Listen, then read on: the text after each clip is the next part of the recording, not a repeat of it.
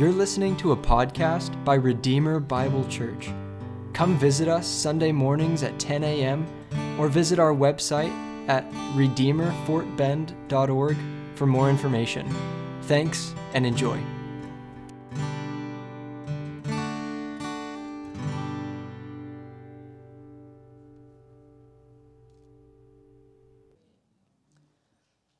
So, one of the prevailing ideas in our culture today is that you are perfect just the way you are.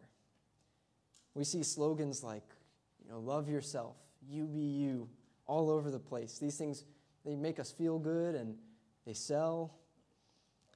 However, our text this morning warns us that if nothing about us changes, if we remain just the way we naturally are, we will be alienated from the life of God and experience eternal judgment without forgiveness.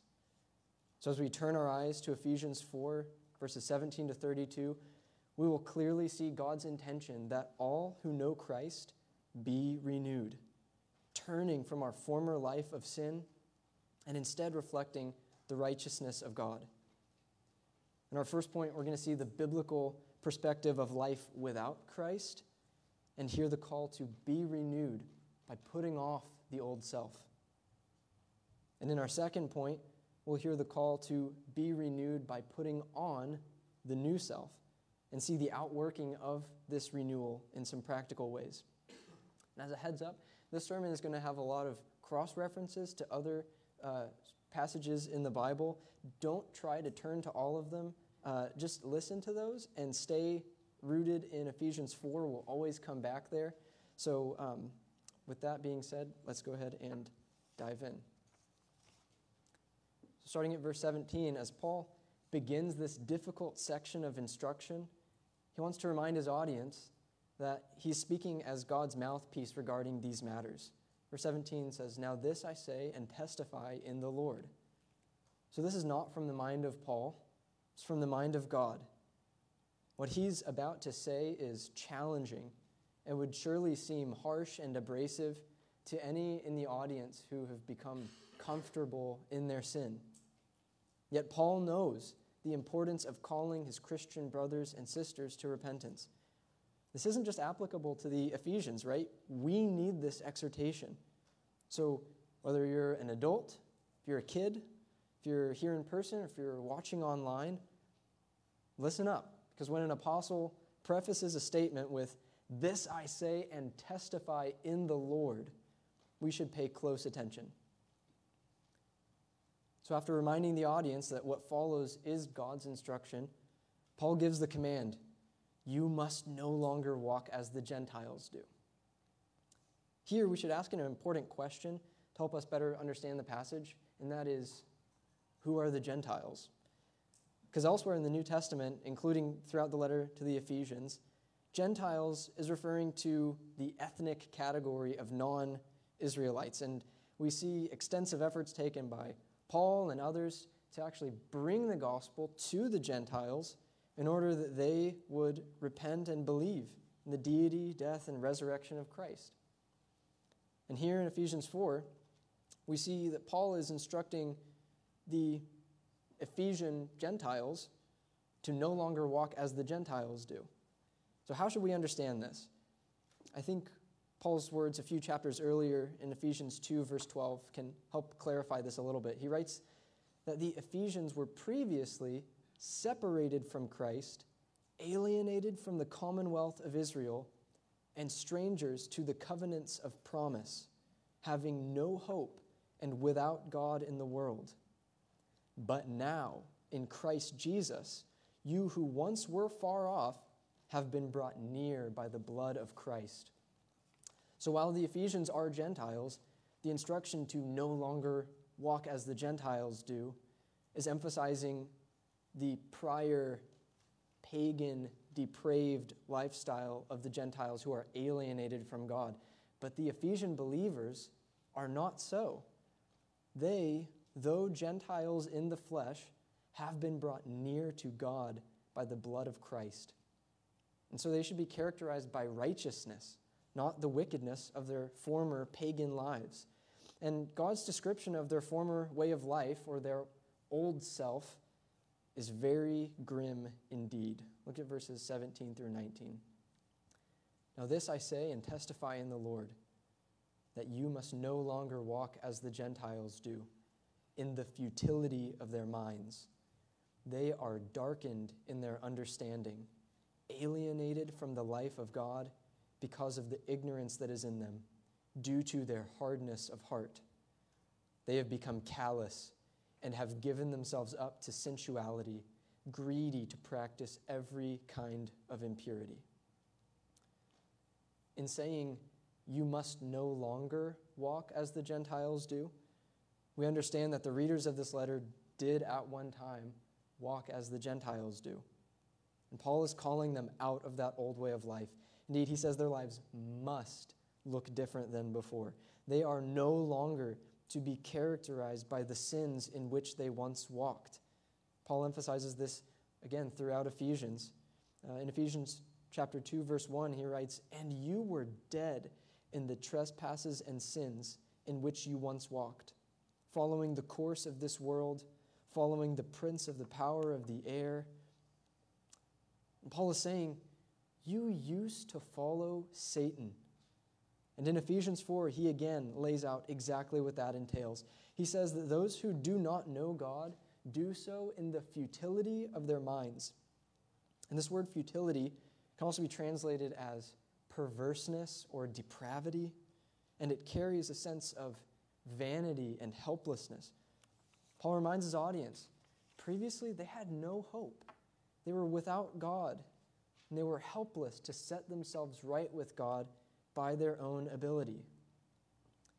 And Paul goes on in verse 18 of chapter 4 they are darkened in their understanding, alienated from the life of God because of the ignorance that is in them due to their hardness of heart. So here we see the spiritual corruption that's ultimately darkened the understanding of these unbelievers. And it's helpful to actually think through this verse backwards so that we can see the logical progression that Paul is presenting here. So if we look at verse 18 in reverse, we read, Due to their hardness of heart, ignorance is in them, which makes them darkened in their understanding and alienated from the life of God. Paul says the root cause of spiritual blindness is the Gentiles' hard hearts. They are stubborn, and their perception of God's law is suppressed to the point of utter blindness. And in not rightly perceiving God, they're then left in ignorance of what's good and evil. And this in turn leaves them separated from the life of God and spiritually blind to God's standard of holiness. This indeed is a dark and dangerous place to be, cut off from God because of hardness of heart. And Paul doesn't stop there. He continues in verse 19 they have become callous and have given themselves up to sensuality, greedy to practice every kind of impurity. The sin of the Gentiles has ceased to bear on their consciences. They are calloused, they're dulled to the severity of sin and they have fully given themselves over to it. Paul here uses the word sensuality or unbridled lust to describe the full extent to which the Gentiles have embraced their sin. They're greedy to practice every kind of impurity. I want more sin of every kind. I want all of it. That is the cry of the unregenerate Gentile heart. And this is really the cry of our hearts apart from Christ, because by nature, we love our sin and we hate God.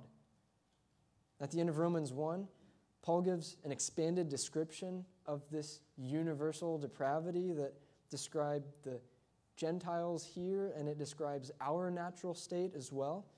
In Romans 1, starting at verse 28, says, And since they did not see fit to acknowledge God, God gave them up to a debased mind to do what ought not to be done.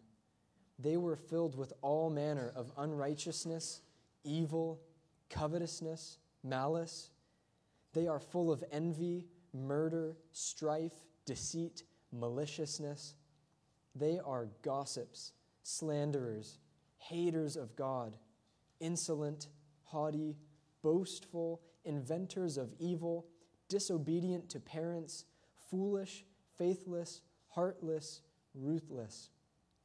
Though they know God's righteous decree that those who practice such things deserve to die, they not only do them, but give approval to those who practice them.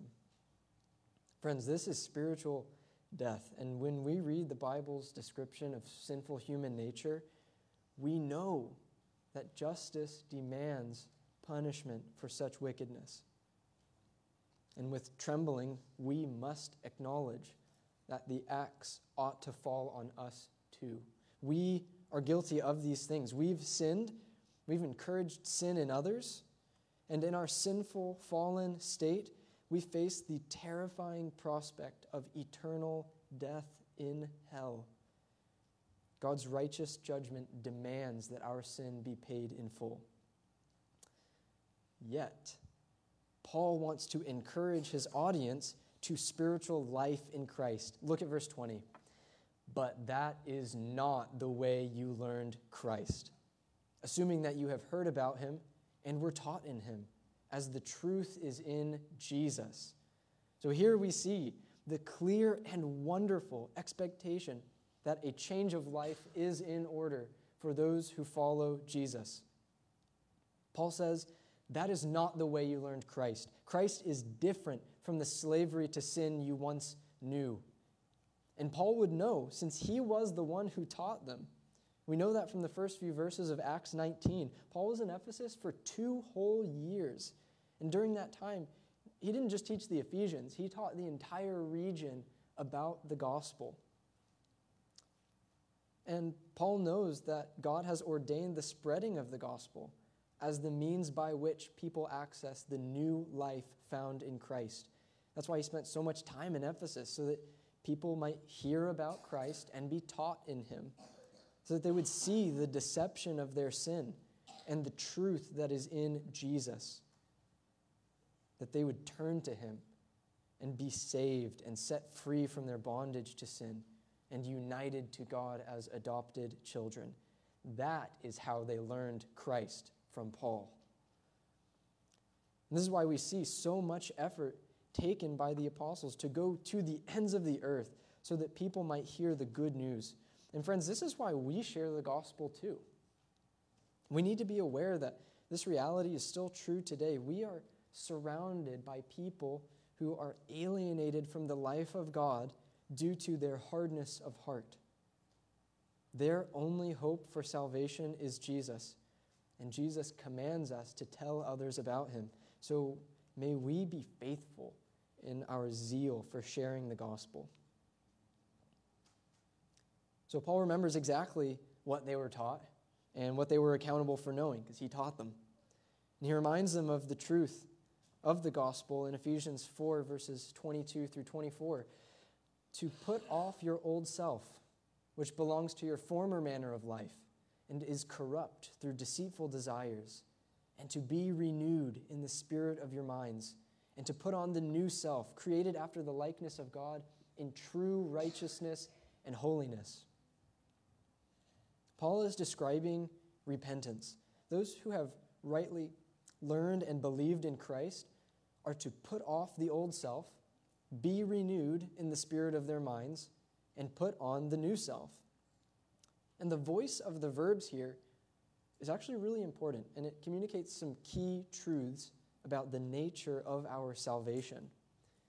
So when Paul says that his audience must put off the old self and put on the new self, the voice of put off and put on calls attention to the audience. It's calling the audience to do something, to put off your old self and put on the new self as, as if it you are removing an old, worn out garment and you're putting on a fresh new garment.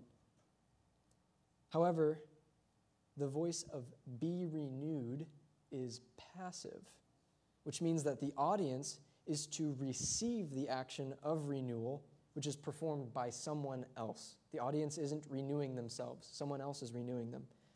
This, of course, is God. God is the one who renews us and enables us to repent and to see clearly the glory of Christ and the futility of our old life and the wonder of our new life in Him.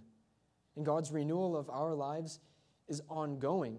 He continues to faithfully build up and sanctify His people, distancing us from our sin and drawing us nearer to Christ. And this full renewal is necessary because of the extent of our sinfulness.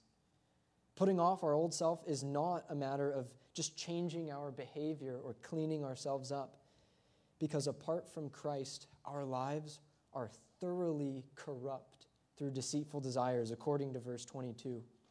And we're helpless to change our own hearts and become right with God by our own merit. No, friends, we need a hard reset. We need forgiveness, and we need to be changed from the very core of our being. We need to see God rightly and to submit ourselves to Him as Lord and to depend fully on His mercy in Christ. This is what Paul means when he writes that his audience be renewed in the spirit of their minds. Consider how Paul describes this same phenomenon in 2 Corinthians 4. In their case, the God of this world has blinded the minds of the unbelievers to keep them from seeing the light of the gospel of the glory of Christ, who is the image of God. For what we proclaim is not ourselves, but Jesus Christ as Lord, with ourselves as your servants for Jesus' sake. For God, who said, Let light shine out of darkness, has shone in our hearts to give the light of the knowledge of the glory of God in the face of Jesus Christ. For believers, God has turned the lights on in our hearts. And what a contrast to the darkened understanding with which Paul described the old self earlier in verse 18. This fundamental change that God does in our hearts brings with it the new self, which is created after the likeness of God in true righteousness and holiness. Friends, the old self looks like Satan but the new self looks like God. Paul uses his own life as an illustration of this transformation in 1 Timothy verse, uh, uh, chapter 1, starting at verse 12. I thank him who has given me strength, Christ Jesus our Lord, because he judged me faithful, appointing me to his service. Though formerly I was a blasphemer, persecutor, and insolent opponent. But I received mercy because I had acted ignorantly in unbelief. And the grace of our Lord overflowed for me with the faith and love that are in Christ Jesus. The saying is trustworthy and deserving of full acceptance that Christ Jesus came into the world to save sinners, of whom I am the foremost. But I received mercy for this reason that in me, as the foremost, Jesus Christ might display his perfect patience as an example to those who are to believe in him for eternal life. To the King of the ages, immortal, invisible, the only God, be honor and glory forever and ever. Amen. Amen.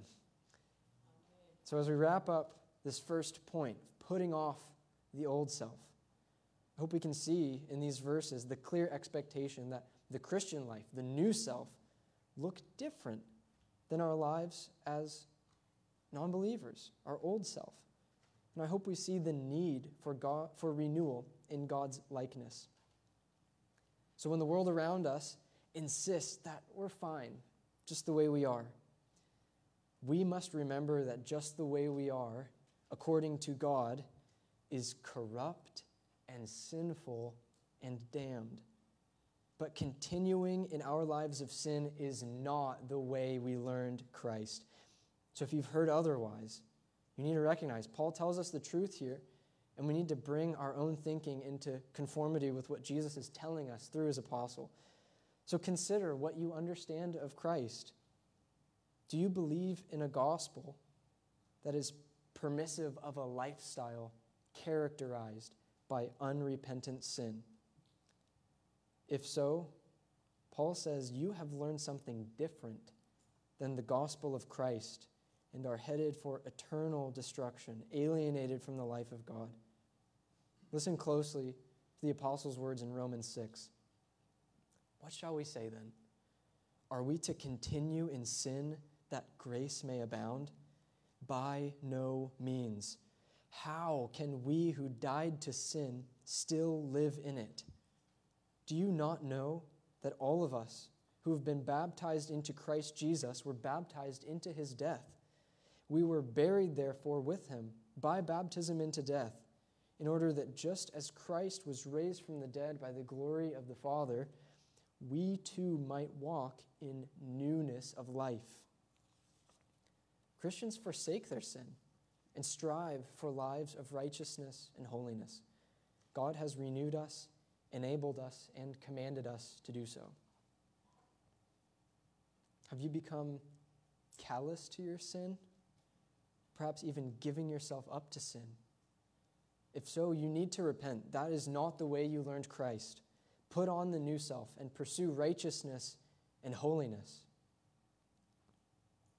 But how can we know if we're callous to our sin or, or if we've given ourselves over to it? Because sin is deceptive and it's hard for us to see sometimes. I would encourage you to think of a recent situation in which you sinned and ask yourself Are you grieved by it? Are you saddened by how your sin grieves God? Have you confessed it to God and earnestly sought forgiveness and healing? Or do you think little of it?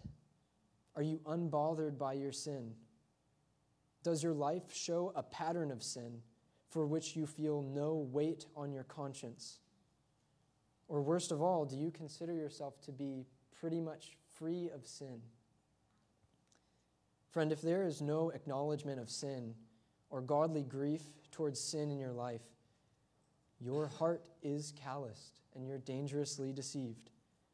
I plead with you see your sin for what it is, repent, and cast it far away from you. Should also ask Has God renewed you? Has He changed your heart, causing you to desire Him, to grieve your sin, and to hate your sin? If you've not experienced this work of God in your heart, this will probably be the most important 30 seconds of the entire sermon for you because you need to know you are a sinner by nature and by choice. And when you stand, when you die, you will stand before Almighty God and you'll give an account for everything that you've done. You need to know that you have no righteousness in yourself, and without Christ, you will die in your sins.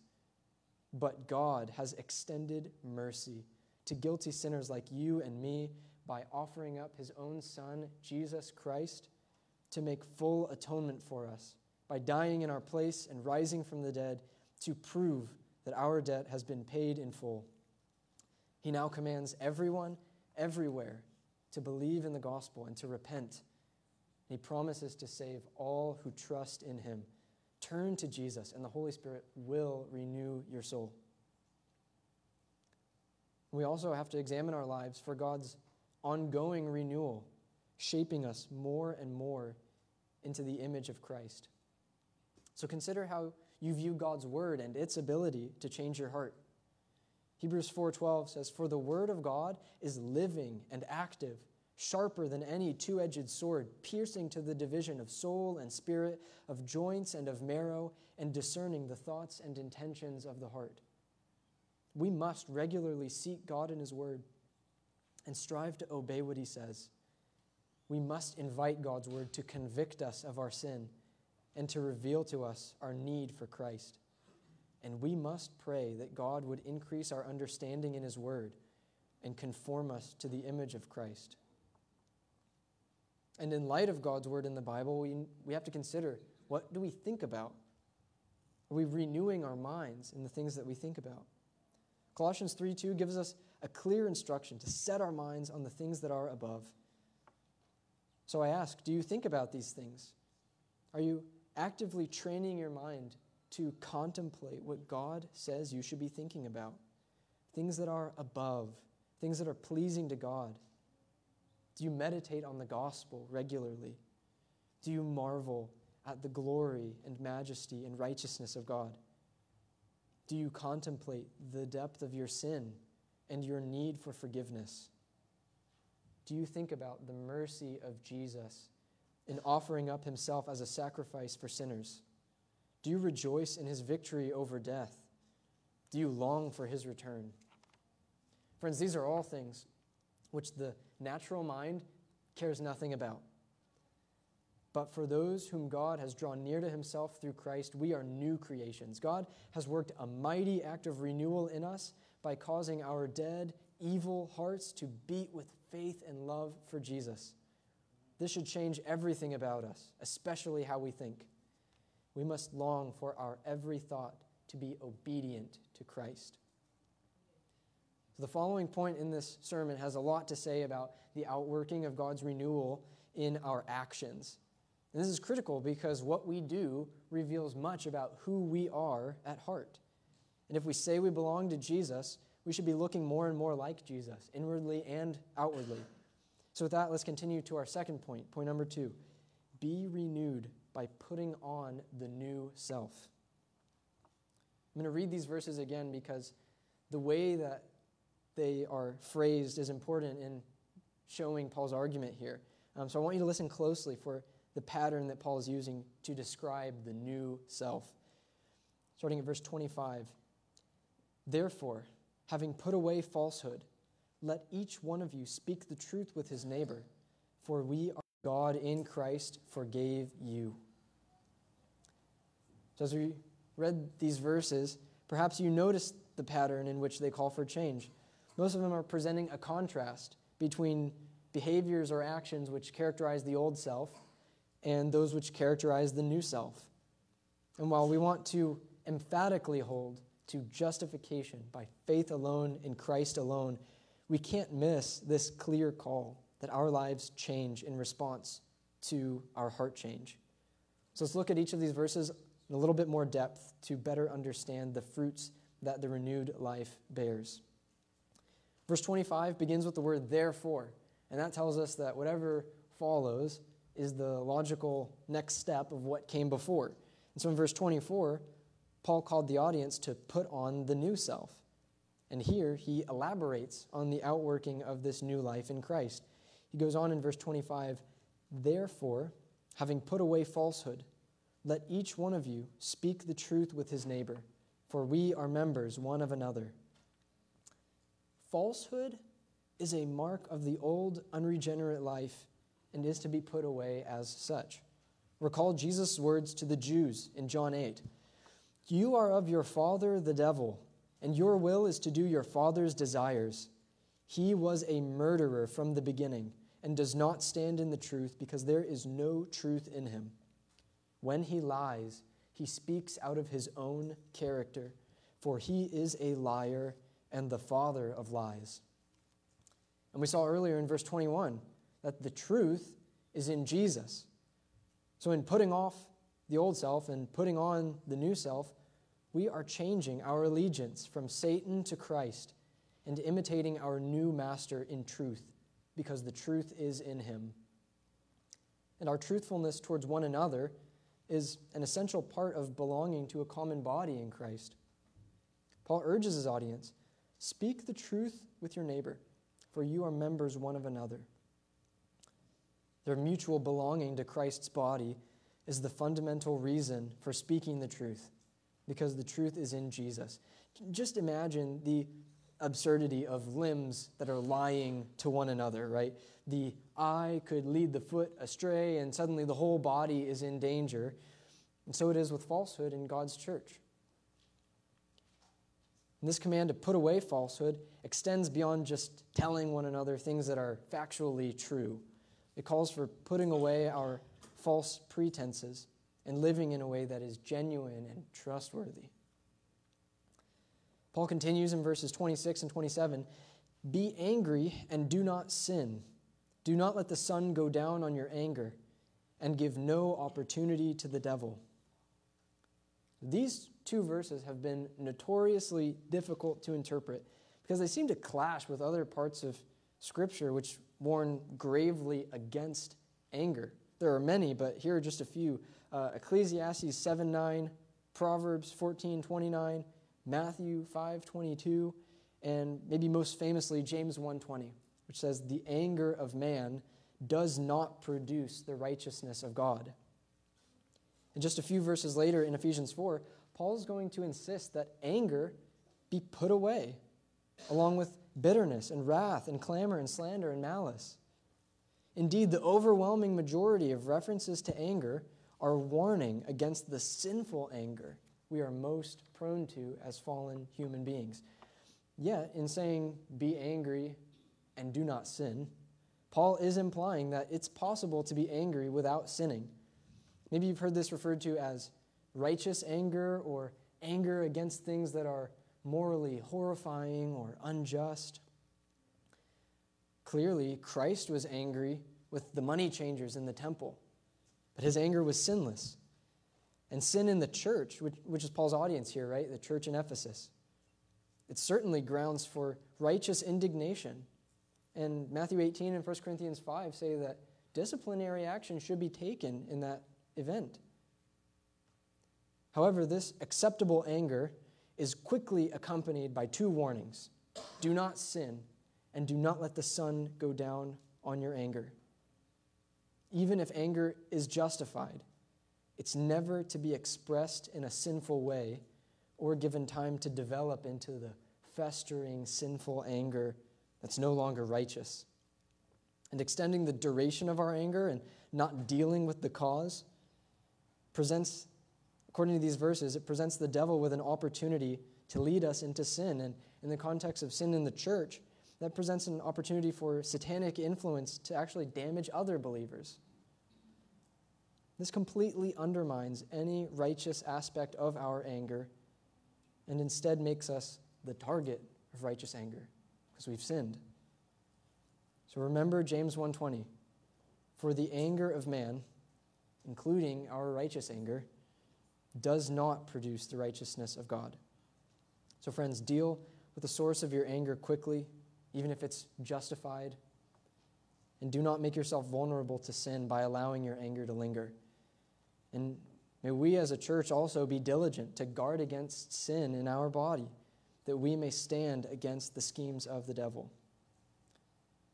Let's continue on, to see more of what the new self looks like. In verse 28, we read, Let the thief no longer steal, but rather let him labor, doing honest work with his own hands, so that he may have something to share with anyone in need. What a complete change. The renewed thief gives. He stops the thieving of his old self and he becomes a hard worker so that he may have something to share with anyone in need. His stealing becomes giving, his robbery becomes generosity, and a heart of generosity is indeed a mark of the new self. 2 Corinthians 9 7 is a familiar verse. God loves a cheerful giver. And the eagerness of the churches in, in Macedonia from 2 Corinthians 8 is an excellent example of this, where it says that the abundance of their joy in God motivated them to give according to and even beyond their means. Friends, the old self takes, but the new self gives. And indeed, the renewed heart leaps at the opportunity to be generous. So we should ask ourselves do we, individually and as a church, reflect this same eagerness towards generosity, especially for the sake of God's kingdom? Are we characterized by our love for giving? We should be. Moving to verse 29 Let no corrupting talk come out of your mouths, but only such as is good for building up, as fits the occasion, that it may give grace to those who hear. The renewed vocabulary is pure and wise and discerning and edifying. Mouths which once uttered corrupting and destructive words are instead to speak only what is good for building up and giving grace. This sets a really high bar for the Christian speech, right? And it's difficult. No corrupting talk. Only what is good for building up as fits the occasion that it may give grace to those who hear. James 3 speaks much of the difficulty of mastering our tongue and also the necessity of doing so. James 3, starting at verse 7, says, For every kind of beast and bird, of reptile and sea creature, can be tamed and has been tamed by mankind. But no human being can tame the tongue. It is a restless evil, full of deadly poison. With it, we bless our Lord and Father, and with it, we curse people who are made in the likeness of God. From the same mouth come blessing and cursing. My brothers, these things ought not to be so. Does a spring pour forth from the same opening both fresh and salt water? Paul and James both know that the sinful corruption of human hearts bears fruit in corrupt speech. We are really quick to malign and slander and curse, wrongfully accuse, lie, degrade, and otherwise sin in the words that come out of our mouths. But in both Ephesians and James, the same message is loud and clear. Sinful speech is inconsistent with the gospel of Christ. When the unbelieving world sees corrupting speech come from Christians who ought to be speaking only what is good, our hypocrisy damages our witness for Christ. We must bear fruit that is in step with the truth of the gospel, which means we have to strive to master our speech for righteousness. But how should we speak about people or leaders who either have done or maybe continue to do obviously evil things? Well, we want to pray for their salvation. We pray for justice against their wickedness, pray for God's will to be done. And as the next chapter in Ephesians makes abundantly clear, we do speak out against their evil deeds in order that their wickedness might be brought to light and corrected.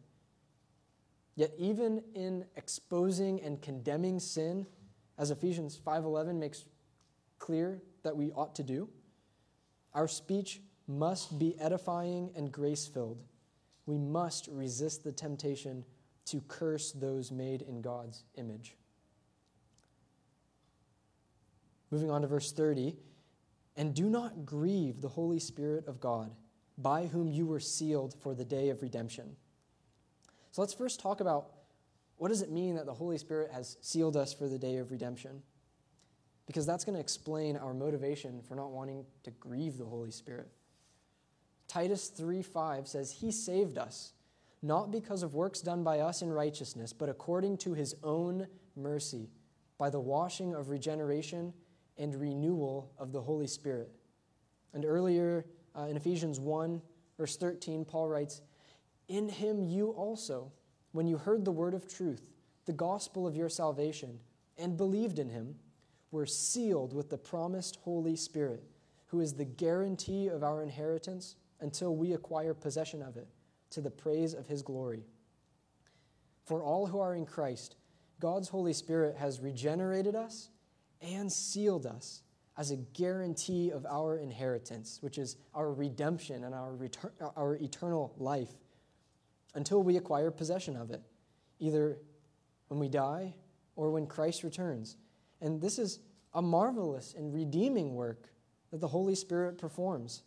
And our response should be nothing less than utter gratitude and devotion to God.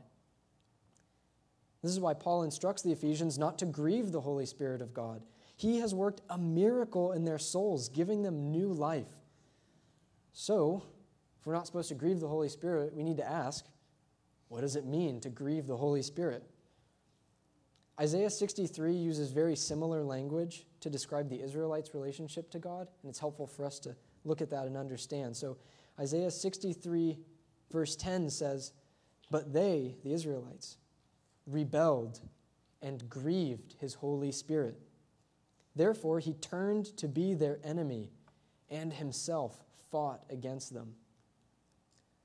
Those on whom God had set his precious and very great promises in the Old Testament, protecting them, providing for them, caring for them, who should have acted lovingly towards God as children, instead rebelled against God and thus grieved his Holy Spirit. And in much the same way, we who have been adopted into God's family can grieve God's Spirit by our rebellion. If we look at the, next, at the text immediately before and after this verse, we can see the most specific examples of what certainly grieves the Holy Spirit. So, the verse before, verse 29, let no corrupting talk come out of your mouths. And then skipping to verse 31, let all bitterness and wrath and anger and clamor and slander be put away from you, along with all malice. So, by the immediate context, we can see that corrupting talk, bitterness, wrath, anger, clamor, slander, and malice are certainly things which grieve God's Holy Spirit. And they're things that most of us are guilty of nearly every day. Indeed, we can more broadly say that our sin in general grieves the Holy Spirit because sin is rebellion against God. And we are to be after the likeness of God in true righteousness and holiness. Friends, hear the call in these verses to put these things away from you. They grieve God's Holy Spirit, and they are markers of the old self, not the new self that we have in Jesus. Looking back at verse 31, we read, Let all bitterness and wrath and anger and clamor and slander be put away from you, along with all malice. Be kind to one another, tender hearted, forgiving one another as God in Christ forgave you. Again, we see Paul use the words put away in reference to bitterness, wrath, anger, clamor, slander, and malice. I hope this repetition of put away, put away, put away has shown us the huge emphasis Paul is placing on removing the evil marks of the old self and putting on the new self. And in these final two verses, we see what we might call the renewed demeanor kind, tender hearted, and forgiving instead of bitter and wroth and angry and slanderous and malicious. Christians have undergone divine heart surgery. God has removed our heart of stone and given us a heart of flesh. And this renewed demeanor, softened by the grace of God, is motivated ultimately by God's forgiveness towards us in Christ. God put forward his only Son to live perfectly, to die in our place, to bear God's wrath for us, to pay our debt in full, and to rise from the dead in order that we might repent and be rescued from the eternal judgment our sin deserves. We must forgive one another, remembering how God has forgiven us in Christ. Sadly, many use Christ's forgiveness as an excuse to sin. They think, well, Jesus loves me just as I am. He's already paid for my sin, so therefore I don't have to obey God's word because I'm already saved. Friends, that is a lie. Because Paul ends this section by saying that the key motivator for us to be forgiving kind and tenderhearted and all the other virtuous, good things that he describes in this passage, the motivation for all of those things is that God in Christ forgave us. A right understanding of God's forgiveness in Christ demands that our lives be made new in righteousness and holiness. So, do you see the contrast in each of these verses? The new self should look clearly different and, in many ways, completely opposite from the old self without Christ. We are to put away our sin and put on righteousness as those who have been renewed by God. And we would do well to test our own lives according to these verses, right? We should ask ourselves if, if we speak the truth and put away falsehood, are you characterized by authenticity and integrity in your lives and in your relationships? Are you careful to put away unrighteous anger and avoid sinning in anger? And when you do become angry with your spouse or your kids or your parents or coworkers, do you submit your anger to God? And do you apologize when you sin in anger? Do you share with those in need? Is your heart eager to give, especially for the sake of God's church? Do you offer your time and your abilities and your resources to help others? And do you do it willingly or begrudgingly? And consider your speech. Do you speak only what is good for building up and giving grace? Do you gossip about others? How do you talk about people that you don't really like? Moreover, how do you talk about political leaders that you don't like? Is your speech about them grace filled and good for building up? As Christians, our speech represents Christ, so we must resist the temptation to speak in a corrupt way because we want to reflect Christ properly. Do you consider how your sin grieves the Spirit of God? Fight diligently against your sin in order to avoid grieving God's Holy Spirit. Have you put away bitterness, wrath, anger, clamor, slander, and malice? Or are you holding any of these things close to your heart? Consider how these sins erode your relationships with other people and especially with God and strive against them. Are you kind and tender-hearted and forgiving? Do you remember the extent to which God has forgiven you? God's forgiveness should motivate you to put your sin to death and pursue righteous obedience to Him. And do you demonstrate forgiveness to your spouse, your kids, your siblings, and your coworkers? Remember how God forgave us in Christ and forgive others. And this whole principle of a, a 180 degree turn from our sin and to God applies also to sins that aren't explicitly listed in these verses. It's not supposed to be an exhaustive list, it's, it's an idea that Paul is presenting, right?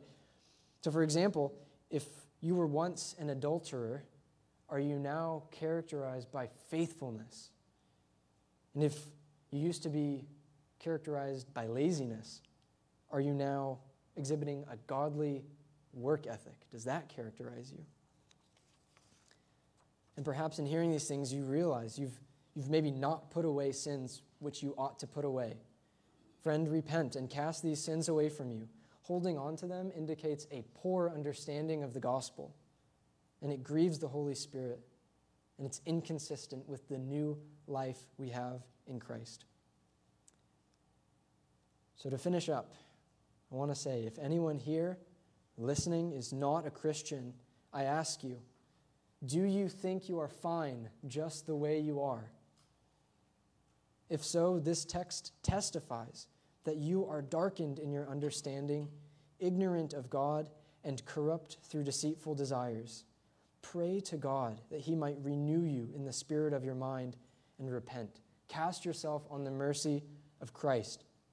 He has indeed extended mercy, even at the cost of His own life he offers full atonement for those who trust in him, but he also offers and promises full judgment for those who persist in their hard hearted rebellion. Friend, I urge you, bend the knee to Christ. He will save you, and He will give your dead heart new life. And if you have repentantly trusted in the gospel of Christ, consider the outcome of your life does it resemble the new self created after the likeness of God in true righteousness and holiness? This does not mean that you're sinlessly perfect, okay? But rather that you are no longer characterized by the sins in which you once walked. If you do indeed have patterned, persistent sin in your life, I likewise urge you to repent. This grieves the Holy Spirit who has renewed your heart and sealed you for the day of redemption. Seek to kill this sin by God's help and instead do whatever is the godly opposite. Put on the new self. So, in short, this text calls us to be renewed. Firstly, that we be renewed by putting off the old self, and secondly, that we be renewed by putting on the new self. And in considering the depth of our sin and our great need for renewal, may we look to God as David does. We read earlier in Psalm 51, verse 10 Create in me a clean heart, O God, and renew a right spirit within me. Let's pray.